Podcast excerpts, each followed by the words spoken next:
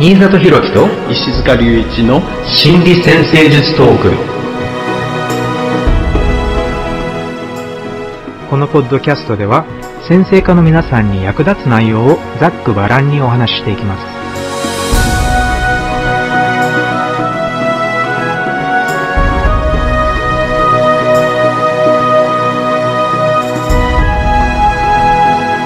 はい、皆さんこんにちは、新里弘樹です。こんにちは、石塚隆一です。よろしくお願いします。よろしくお願いします。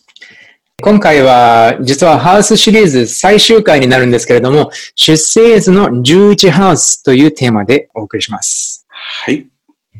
えー、実はこのシリーズじゅうにハウスから最初に始めたので、で、うん、ずーっと いち、に、さん、よん、ご と続いて、今回じゅういちハウスで、えー、終わりになります。はい。じゅうにこやってきましたね。いちねんかんやってきましたね。はい。なかなかあの興味深い話題が続いたと思うんですけれども、えーうん、今回のじゅういちハウス、まあ従来の定義では、願いと希望のハウスっていう感じのね、うん、結構古くからそういうふうに呼ばれていたんじゃないかと思うんですけど、うん、願いと希望のハウスっていう、なんかちょっと素晴らしい感じのする、うんえー、ハウスで、で、あとは、まあ、友人たちのハウス。っていうような呼ばれ方をすることも結構昔から多いので、えー、これは、まあ友人たちはもちろん、まあ自分が属している集団、つまりグループとかチームとかの仲間たちとかね、そういう感じのニュアンスも、えー、入っている感じです。あと、ちょっと面白いと思ったのは、義理の子供。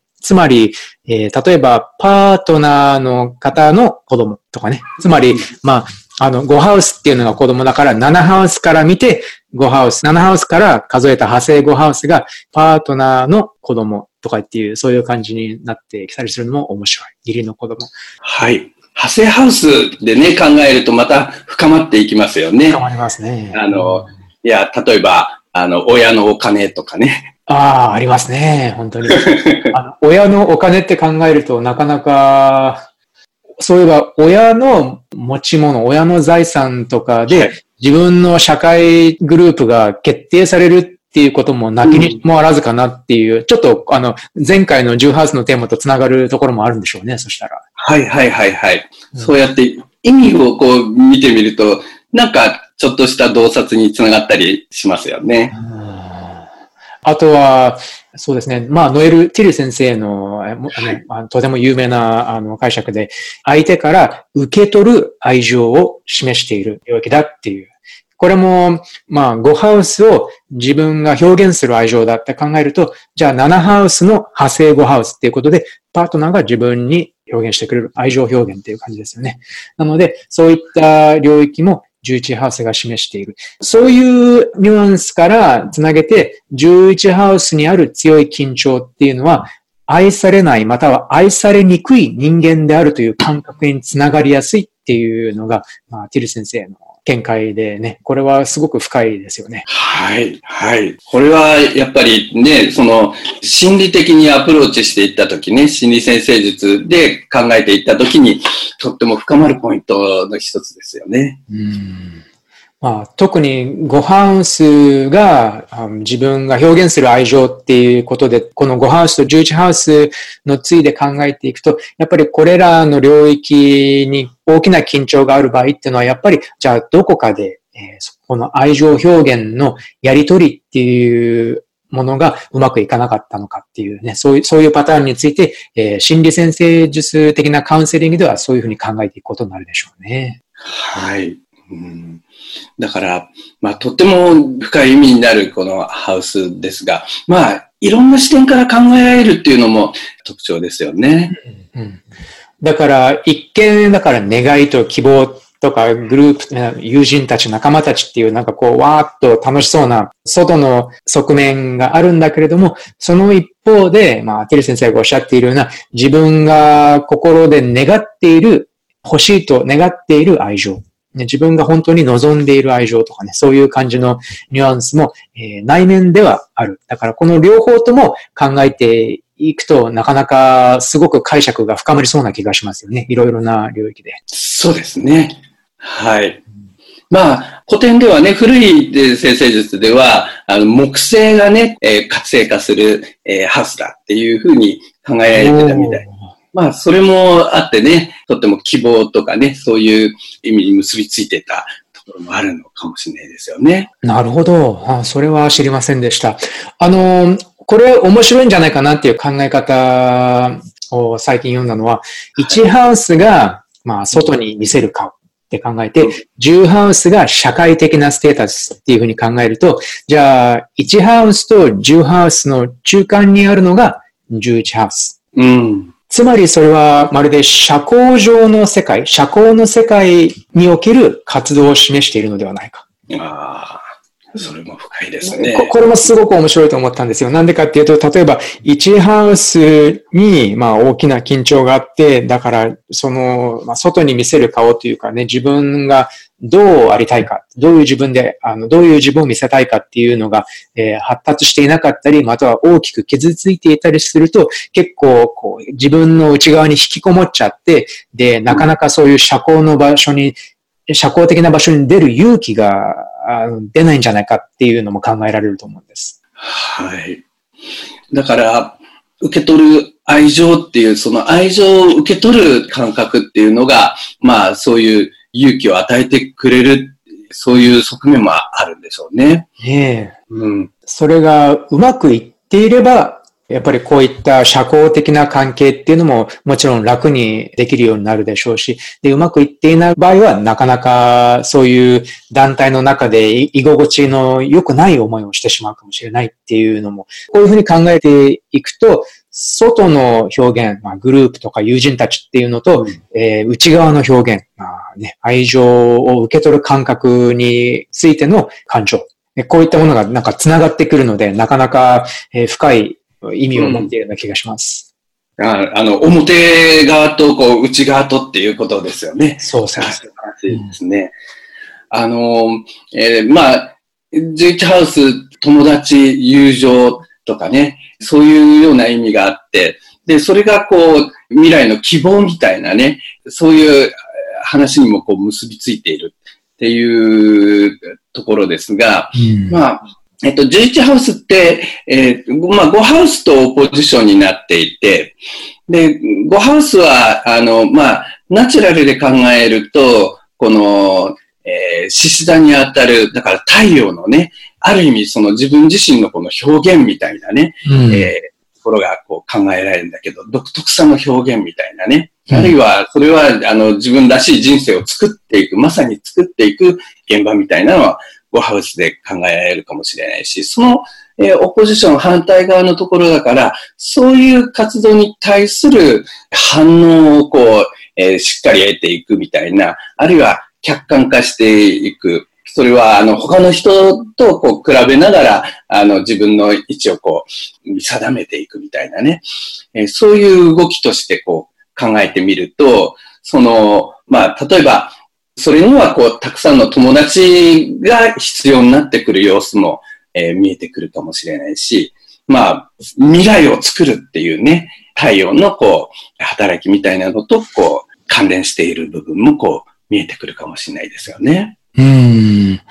あの、ごハウスの、まあ、自己表現だとか、自分の創造的な表現、クリエイティブな表現っていうのもすごく重要だと思うんですけれども、でも今おっしゃっていただいたように、それを本当の意味で表現するためには、その場を作ってくれる友人たちや仲間たちっていうのは必ず必要なんじゃないかなっていう、そういう感情を受けました。そうですね。はい。だからまあ、それを経験するっていうのが、まあ、ある意味この愛される経験っていうかね、愛情を受け取るっていうのと、こう、概念として結びついているのかもしれない。つながるでしょうね。うん。で、だから、ほら、いろいろな分野で、まあ、先生術もそうだし、音楽とか芸術でもそうなんですけれども、やっぱり同僚と言える存在っていうかね、その領域の中で生きている人たちの存在っていうのはものすごく大きいと思うんですよ。はい。で、ほら、大体科学者が認められる、ね、科学者が記事を書いて認められる、心理学者が本とか記事とかを書いて認め、学会に認められる。あまたは芸術家が、えー、音楽を作ったり演奏したりして、で、音楽の世界で認められる。あ先生術家だったりにも同じような現象があるんですけども、その、そういう認められるっていう、その認めるのは、そういう同じ分野にいる、うんえー、同僚たちであり、プロたちであり、仲間たちしか認めることはできないんですよね。うん、はい、はい。だから、ある意味、その、作り出しているものの中にこう共通性があって、それで客観化がしっかりね、進んでいくっていう部分があるのかもしれないですよね。だからこの、もしかしたらもう切っても切り離せないっていう、そういうあの感覚があるのかなと思ったんです。なんでかっていうと、例えばこういう芸術的な分野になる、または専門的な分野になると、科学とか音楽とかね、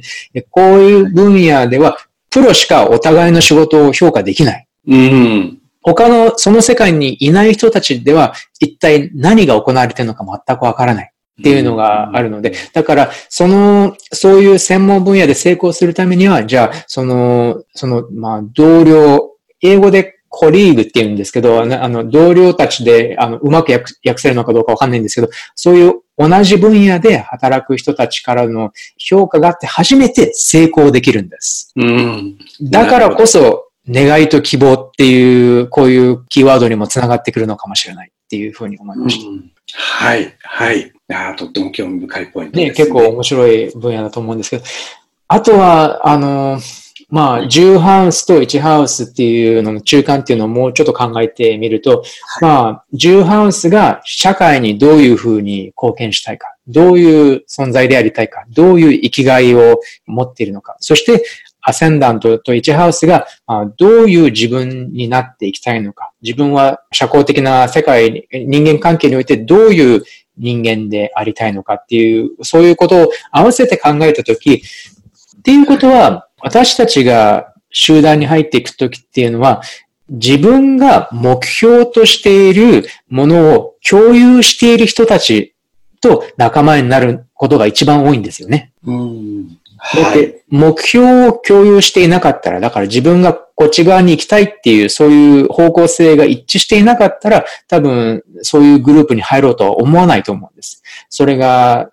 例えば、まあ、健康になりたいから、じゃあそういうなんか健康運動のグループにあの行くとか、または、まあ、もちろん先生術が、先生術を勉強したいから先生術のグループに入るとかね、そういう動きってやっぱりあると思うんですけれども、方向性が一致しているからこそ、そういう仲間意識っていうのも生まれるんだと思いますし、で、お互いにサポートできるっていうのもあると思うんです。はい。だから、まあ、こう未来に向かっていく、あるいは目標をね、こう意識していく、そういう部分の方向に向いているじゅういちハウスっていうところがとってもポイントになるわけですよね。だから、こういう領域にエネルギーが向いていると、やっぱりなかなかそういう活動っていうのが重要になるんじゃないかなっていうふうに思いました。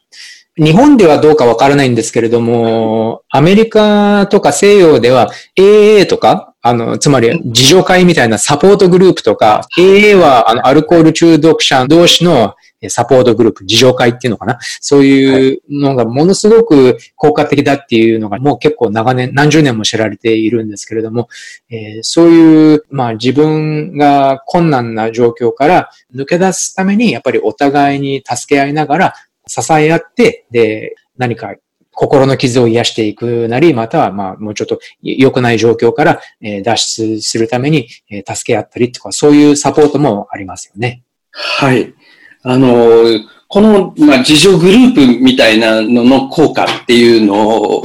考えたときに、まあ、これは心理学の中で再決断療法みたいなね、ものがとってもこう思い浮かぶんですが、はい。あの、要するに、その、まあ、幼少期のね、いろいろな、その、なんていうのかな、まだ、それほど、こう、人生を経験してない段階で、まあ、自分は、まあ、こういう状況の中で、こういう決断をしなくちゃいけない、こういうふうに生きていかなくちゃいけないっていうふうに思った。それが、まあ、初期のね、行動パターンをこう、形成していくわけですが、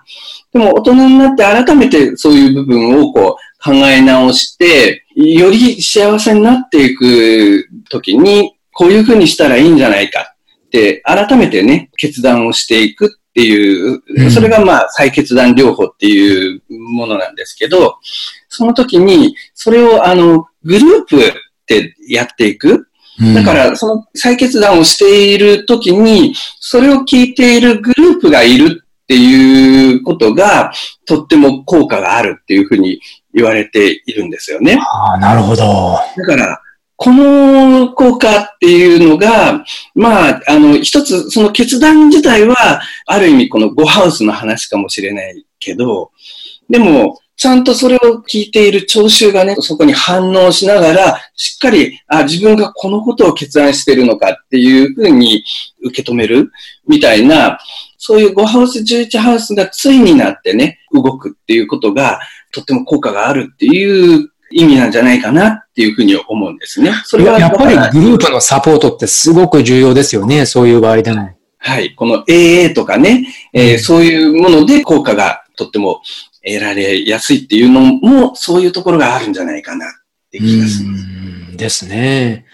はい、あの本当にいろいろなレベルで、えーうん、あほら、人間って一人だけだとそんなになかなか状況を変えていくことって難しいんですよね。で、はい、成功するためには、えー、他の人たちと一緒に行うっていうのが不可欠だって、そもう断言する、あの、起業家たちだっていますからね。うん、あの特に起業家みたいな人たちっていうのは、一匹狼とかって思われがちなんですけれども、実は、あの、チームワークとか、他の人たちの重要性っていうのは、誰よりも理解しているっていう方たちも多いんじゃないかと思うんです。はい、はい。だから、結局この一匹狼ってこう、ちょっと土星のイメージですけど、で、さらにそれが進んでね、天王星の領域になって、その一匹狼でやってる、それぞれお互いを尊重するみたいな次元になっていくと、深まるんですよね。うん。あとは、他にもちょっと考えてみたんですけれども、あの、よ, よく最近、もう何年も続いてますけど、テッドコンフェレンスがあるじゃないですか。はいはいはい。ね、あれも、やっぱり一種のすごく革新的な、まあいろいろな分野でね、科学とか芸術とか、いろいろな社会的な問題とかでもですけど、いろいろ革新的なことに取り組んでいる人たちが、いろいろな全く別の分野とかからも集まって、同じ部屋の空気を吸いながら、まあそういうプレゼンテーションとかを一日中行うっていうか、なんかそういう、なんかすごいアイデアだなっていつも思うんですけれども、うん、でもこれ結構世界中で行われてますもんね。はい、はい。このステージ上で個性を表現するっていうのは、まあ、ゴハウス的かもしれないんですが、うん、それをこう、多くの人々が一緒に聞くみたいな、ごハウスじゅういちハウスのね、ステージと監修みたいな、そういう部分でもこう、イメージできますよね。で、私はあんまり知らないんですけど、やっぱり、あそこに出るだけでも、聴衆として出るだけでも、かなり、やっぱり、それなりの、ところに達していないと多分出ることもできないんじゃないかと思うんです。あの場に。あの、うん、な, なんていうのか、そこに行くチャンスとかであったり、料金とかであったりっていうのもあるんじゃないかと思う。うん、だから仲間意識っていうのは確かに存在していると思うんですよね。はい。はい、あ。ああいう場所において。あとはダボス会議ってありますよね。えーっと。これはちょっと私聞いたことないんで。あ, あの、スイスかどっかかな。あの、あのね、はい、世界中のあの、富豪たちとか、またリーダーたちとかが集まって、で、環境のこととか、いろいろなことについて話し合うっていうのが結構、多分毎年だと思うんですけど、行われているっていう。はい。それもだから、ある意味ものすごい、あの、アイデアだなって思いました。うん、ああ、すごいですね。だから、いろいろなね、環境問題とか、人道的な問題とかっていうことについて、本当にそうそうたる面々の人たちですよ。あの、クリントン元大統領とか、ビル・ゲイツとか、えー、または、あの、ヨーロッパの方からの、あのすごく有名な方たちとか。だから、うん、こういうのもやっぱり一種の、まあ、すごくハイレベルな中なんだけど、やっぱり同僚たちっていう感覚があるんでしょうね。はい。そうですね。だから、このごハウス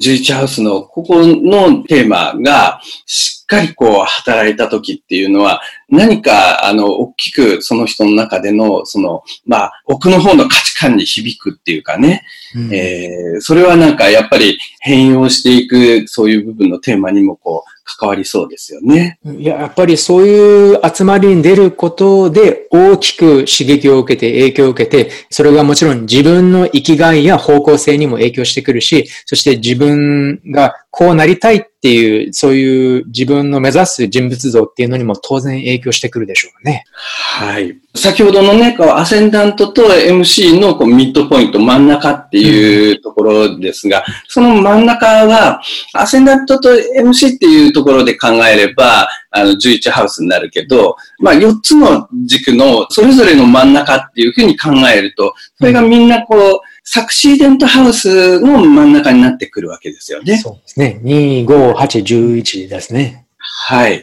だから、そのアングルの真ん中っていうのが、ちょうどバランス点をこう見つけるみたいな形で、要するにサクシーデントハウスの焦点をぐっと決めていく。だから、その人の奥の方でのこう価値観をぐっと決めていくっていうところで、とっても重要になってるんではないかなって気がするんですよね。うん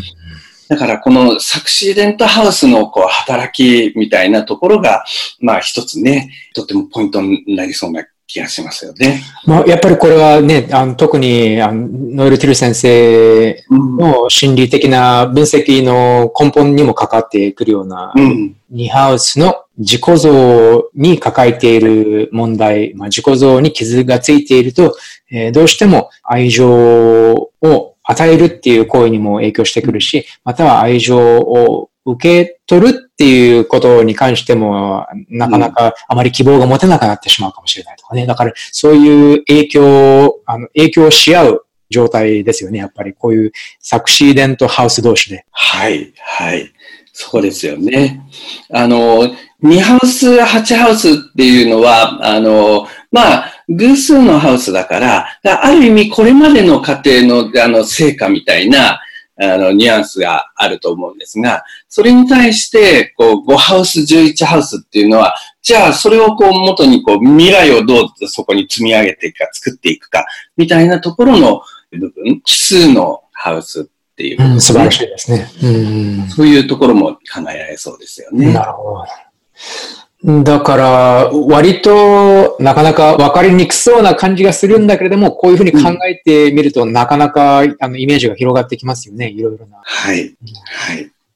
では、いくつか質問が入ってきているので、じゃあ質問を答えながらもうちょっと考えていこうと思います。はい。えー、最初の質問です。いつも楽しく拝聴させていただいております。ノエル・ティル式心理先生術では、じゅういちハウスは愛情を受け取るハウスですが、土星遺伝の天体、土星から冥王星までってことですよね。土星遺伝の天体は強く愛情を求めるとされていますが、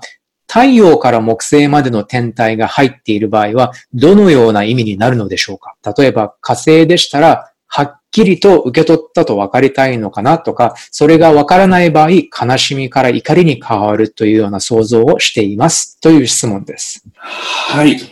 このご質問の中でね、まあとってもいいね、ご質問なんですが、愛情を受け取るハウスで、そこに天体が入っている場合は、まあ強く愛情を求める。っていうテーマ。まあ、その愛情を受け取ることに関して、特に土星よりも遠い天体っていうのは、ちょっと集団的、個人ではね、一人だけでは扱いにくいようなテーマ。だからまあ、ちょっと複雑なテーマがこう、働いてくるっていうふうに考えてもいいんですよね。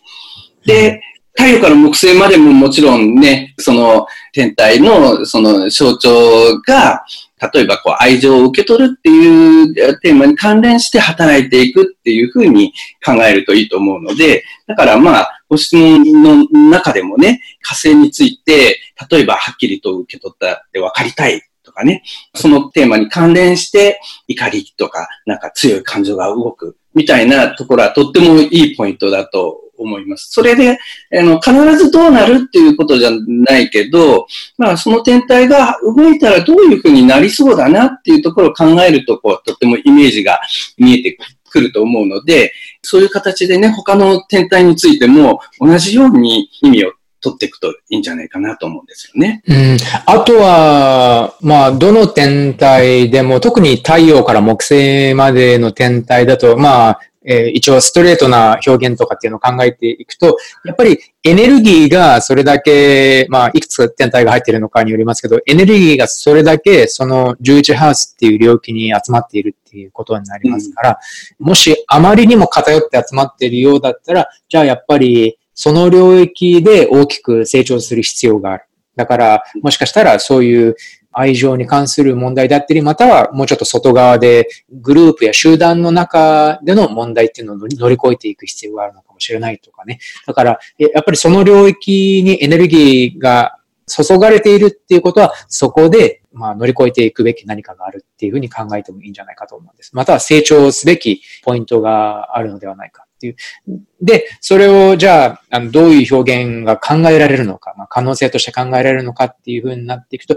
例えばじゃあ天体がその集団の中における立ち位置とかを表しているのかもしれないとか、そういう感じの考え方もいいんじゃないかと思うんです。だから火星だったら、じゃあそういうある程度の、まあ、成長をした段階で、じゃあ自分がそういうちょっと周りをこう、ね、励まして引っ張っていくとかね、そういう感じの火星としての表現がグループの中で行われるとか、なんかそういう感じの外側の表現っていうのを考えてみるのも、えー、ありだと思います。はい。その天体のね、こう種類によってね、あの水星だったらこのコミュニケーションみたいな、あるいは知性をこう利用していったりとかね、そういう天体の種類と結びつけて、こうイメージをこう考えていくっていうのも一つですし、あるいはその、じゃあその愛されることに関して、こういろいろこう、まあ不安とかね、そういうのが働くっていうことを考えたときに、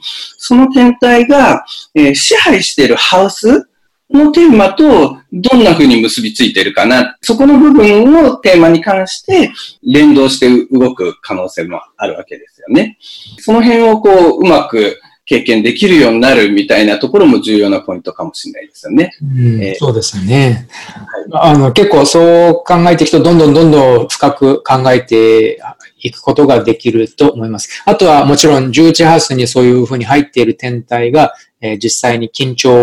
を受けているかどうかとかね、もちろんそういうことも考えていくことになると思います。はい。アスペクトの相手の天体を考慮したりとかね。で、もちろんじゅういちハウスそのものの支配性とかっていう、その資質も影響してくるんじゃないかというふうに考えたりします。はい。うん、なので、うん、そう。だから、まあ、あんまりだからクックブック的な答えじゃないですけれども、でも、あの、まあ、そういうアプローチで考えていくんじゃないかと思っています。えーと、はい。じゃあ次の質問です。はい。じゅういちハウスは友人とかチームとかを表すので、人とのつながりというイメージがあります。しかし、東半球にあることがしっくりきません。どのように考えると良いですか？はい。これもとても良いポイントですよね。象徴を考えるときに、キーワードを使いながら考えていくんですけどね。キーワードを使うと、そのキーワード自体がこう示していることがとってもこう意識されるので、そのハウス自体の働きの本質的なところのある側面が強調されて見えてくるんですよね。だから確かにそのじゅういちハウスっていうのは風のサインに対応するハウスなので、いろんな人々との関わりみたいなところがね、重要になってくる。そういうような中で経験を深めていくっていう条件の一つとしてはね、それがあるんだけど、でもそれと同時に東側のハウスなんですよね。だから、その、たくさんの人々と関わりながら、自分自身のその自己像の焦点みたいな、あるいは自分を自分から積極的にね、こう、自分定義して表現していく、力にしていくようなテーマっていうのかな。そういうところにつながっていくっていう部分も、こう、象徴として入っているっていうことですよね。うん、あ、あとね、これは先ほどの、えー、じゅうハウスといちハウスの中間っていうお話ともつながってくるんですけれども、南半球のハウスでもあるんで、はい、だから東半球と南半球に同時に存在するハウスじゃないですか。はい。だから当然、じゃあ社会における活動、それより社交的な活動っていう。で、東半球は自分がまあどうありたいかっていう。でもその自分が社会といわゆる接点を持つところっていうのがそういう社交的な場所というふうに考えていくと、じゃあ東半球と南半球っていうふうに考えていくと、もうちょっとしっくりくるかもしれないと思いました。そうですね。だから同じ風に関わるハウスでも、こうサンハウスの方っていうのは、多くの人と一緒に行っているこのじゅういちハウス、南半球っていうかね、よりも、より個人的な、その、じゃあ自分自身は、あるいは身の回りの人とどう違って、えー、どのようにこう、比較するかみたいなところの領域になっていくみたいな感じですよね。でもじゅういちハウスはもっと広い世界とのつながりっていうような感じもしますからね。はい。だから、だからなかなかニュアンスがちょっと、あの、そういう感じで南と東を両方、の同じ重さで考えていくと、じゅういちハウスっていうのが結構イメージがもうちょっと広がるんじゃないかなというふうに思いました。はい。はい。それでも象徴って結構言葉で語っちゃうと、その言葉ってそのある側面を固定しちゃうので、うん、あのでも象徴ってなんていうのかな、見方の角度とか視点とかをこう変えていくと全然違った側面が見えてくるので、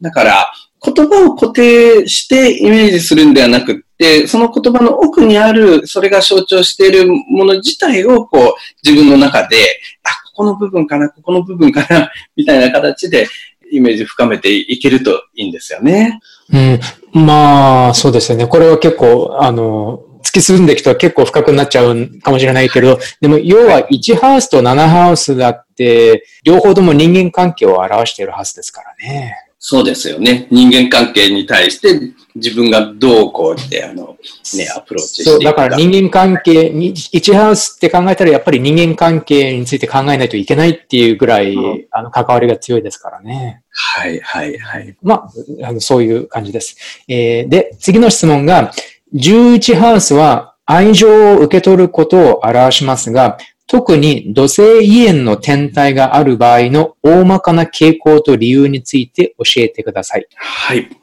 えー、これも先ほどじゅういちハウスについて、まあ、いろんな天体が入っている場合っていうことに関連すると思うんですが、うん、まあ、最初のご質問の場合は、近い方の天体が入っている場合、今回のご質問は、えー、遠い方の天体が入っている場合っていうところですよね。だから、だからどっちかというと、遠い方の天体っていうのは、まあ、集団的なテーマがあるので、だから、集団みんなの中で、土星の場合は、しっかりね、こう、クリアすべき条件みたいなね、ものを、が、あって、それがこうできてないと、な劣等感みたいなね、ものがこう働くかもしれないし、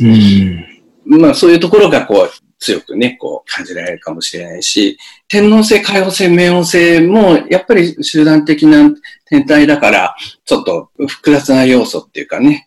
表面に見えにくい部分っていうのも出てくるかもしれないですよね。天王星の場合は結構いろんなこう、周りとの関わりみたいなのがいつもいつも気になってくるみたいなようなところがね、今度電波をね、こうアンテナで受けてるようなね、えー、感じもあるかもしれないから、だから結構、あの、即座にこう反応してほしいとかね、あの、今の状態こうなってるみたいな感じで感じやすいかもしれないし、海王星とか冥王星とかっていうのは、今度は、えー、結構ね、望遠鏡でこうしっかり見ないと見えないような天体だから、だからある意味、こう、表面では見えていないようなところを、こう、いろいろ想像を巡らしたりとか、まあ、深く考えてみたりとか、結構、冥王星とかは、ちょっと強迫観念的にね、こう、こだわりが出てきたりとかね、えー、そういうところも、えー、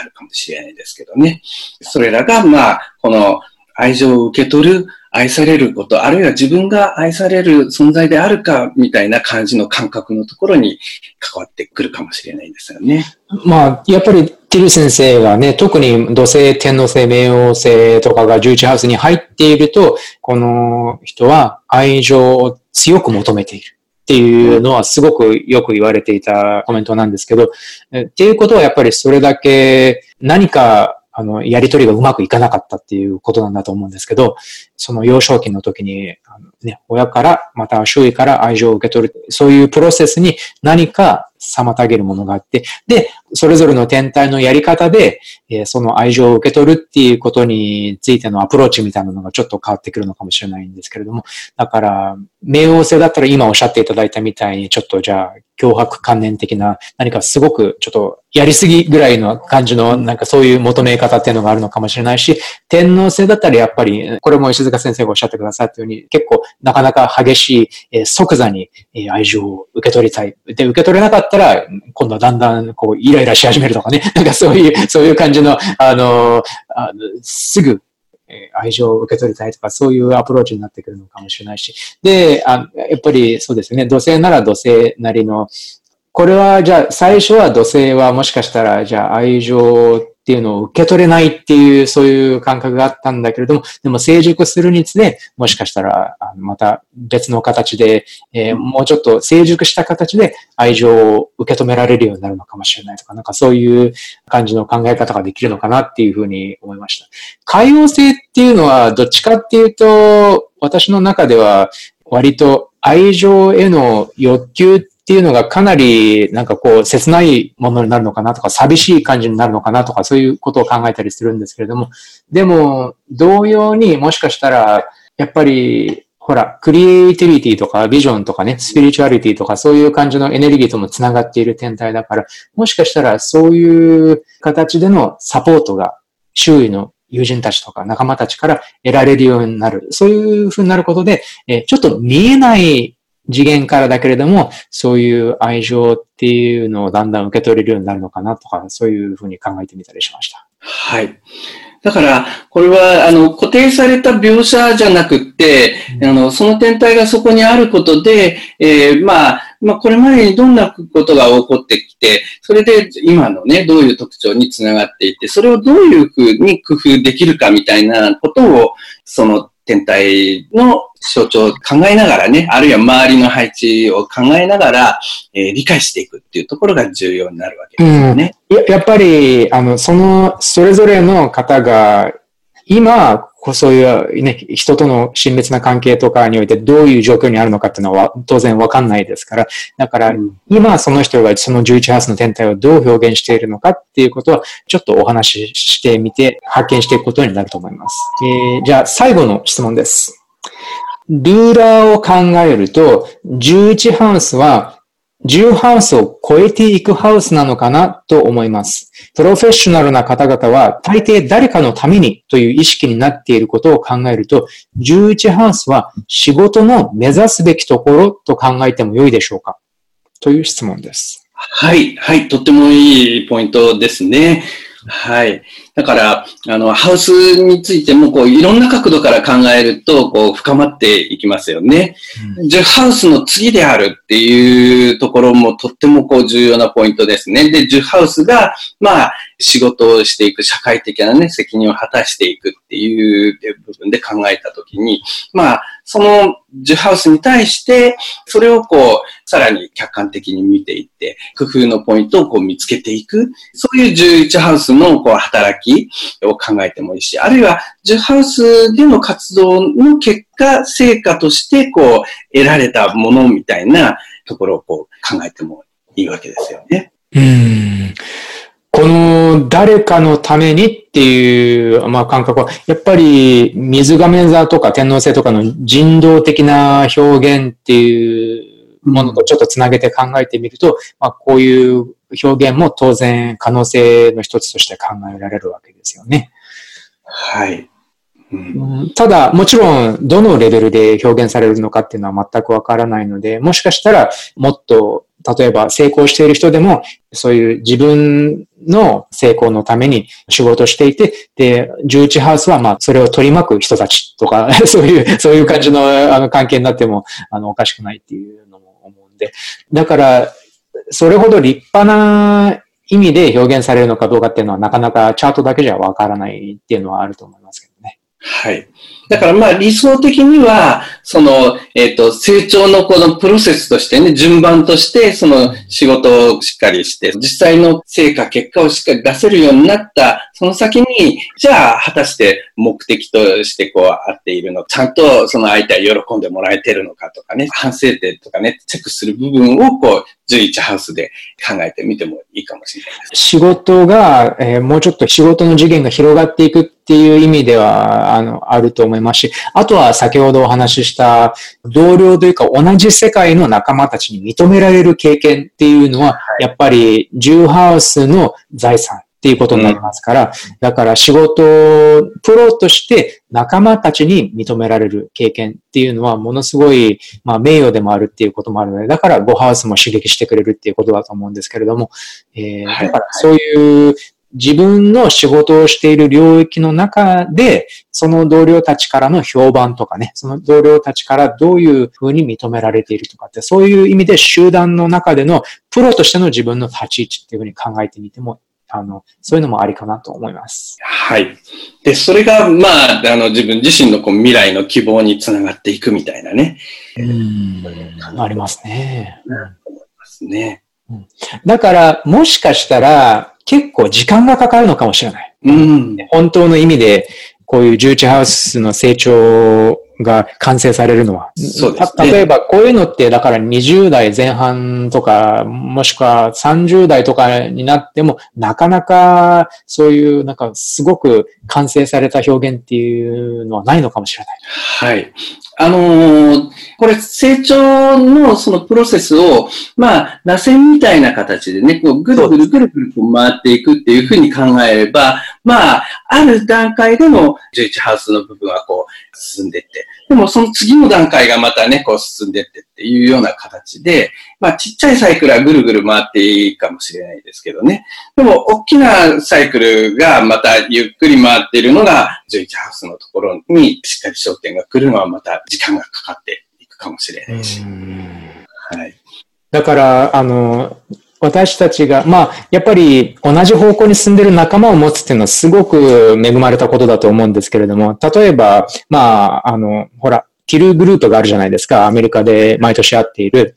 で、もうじゅうごねんめなんですけど、私が出席し始めてから。で、やっぱりね、メンバーが、まあ、結構長いメンバーとかもいて、で、やっぱりみんなだんだんだんだん、こう、先生術界の中でも結構、やっぱり本人のキャリアっていうのが向上してきているんですよね。はい。活躍されるようになって。そうそう、活躍されてきているんですよね。先生術界の中でもなかなかどうして結構活躍されている方たちが出てき始めている。で、こういうのを見てると、あ、やっぱり、じゃあ、そういうね、まあ、螺旋というか、なんていうか、その同じ世界の中でだんだんだんだん認められてきているんだなっていうような感覚はありました。でも、あの、素晴らしいのは、そういう、まあ、ティル先生術の仲間同士で、そういうお互いの成功を本当に心から喜び合えるっていう、そういう関係性があるから、そういうのってやっぱりなかなか素晴らしいですよね。そうですね。うん、それがあのとってもまた、ね、先に進んでいく動機づけにもなっていきますよね。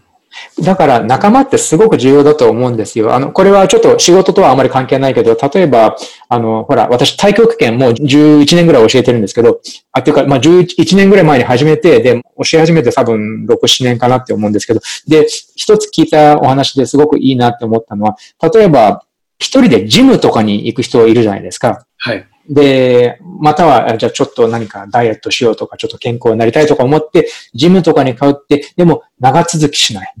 うん、で、でも太極拳とかに行くと、そういうグループがいるから、だから自分のことをちゃんと見てくれる人たちがいる。ちゃんとお話しして一緒に楽しめる人たちがいる。これが、だからジムが長続きしない理由。なんでかっていうと、ジムに行っても誰も、挨拶もしてくれるわけでもないし、友人ができるわけでもない。つまり、誰も自分のことをしっかり見ていない空間だから、なかなか、だから行くモチベーションも湧かない。だけど、そういう、例えば、まあ、ヨガとかでもそうだと思うんですけど、ヨガとか太極拳とかっていうグループに入ると、健康になるために入ったんだけれども、でもそれを継続できるのは、やっぱりそのグループが好きだからだっていうようなお話を聞いたことがあります。はい。だから、こういうグループとのこうやりとりのね、こう具体的な反応がこうじゅういちハウスで得られて、で、その先こうじゅうにハウスで、あの、実感として、その周りの世界と繋がっているんだなっていうのはしっかりね、えー、感覚として得られていくみたいな形でこう進んでいくんでしょうね。そうすると、個人で今度いちハウスに戻って、自分はじゃあこういうふうに動いていこうみたいな。そう、そういう刺激に、新たな刺激になるんじゃないかと思うんですよ。だから、まあ、このポッドキャストを聞いてくださっている方たちも、本当にいろいろな人生の領域でね、活躍されている方たちだと思うんですけれども、でも、どの領域であれ、こういうじゅういちハウスっていう、まあ、同僚たちの存在というか、同じ分野を、同じ分野で同じ方向に向かって歩んでいる人たちとのつながりっていうのは本当に貴重なものだと思うので、だからぜひ、えー、皆さんの中でもね、見つけてほしいなって思っています。はい。素晴らしいですね。うん、なかなか、だから、この願いと希望のハウスっていう感じの、うん、実はそういう他の人たちとのサポートにあるんじゃないかなっていうふうに、たりしました。はい。はい。で、あ、もちろん、あの、ほら、日本でも先生術家の仲間たちっていうのがだんだんだんだんできてきていますからね。うん。マスターコースとかでもそうですし、来日セミナーとかでも結構、だから同じ面々が、こうね、定期的に集まって、だから交友をどんどん深めていっているっていうのも、こういうのもやっぱり素晴らしい、まあ、ティル先生の影響だと思うんですけど、ね、なかなか、あの、いい流れが日本の先生術界の中でも生まれてきているんじゃないかなっていう気がしました。はい。はい。まあ、ね、えー、深まって、広がっていくといいですよね。うん、そう思います。はい。じゃあ、えー、今日はこういう感じです。えー、どうもありがとうございました。どうもありがとうございました。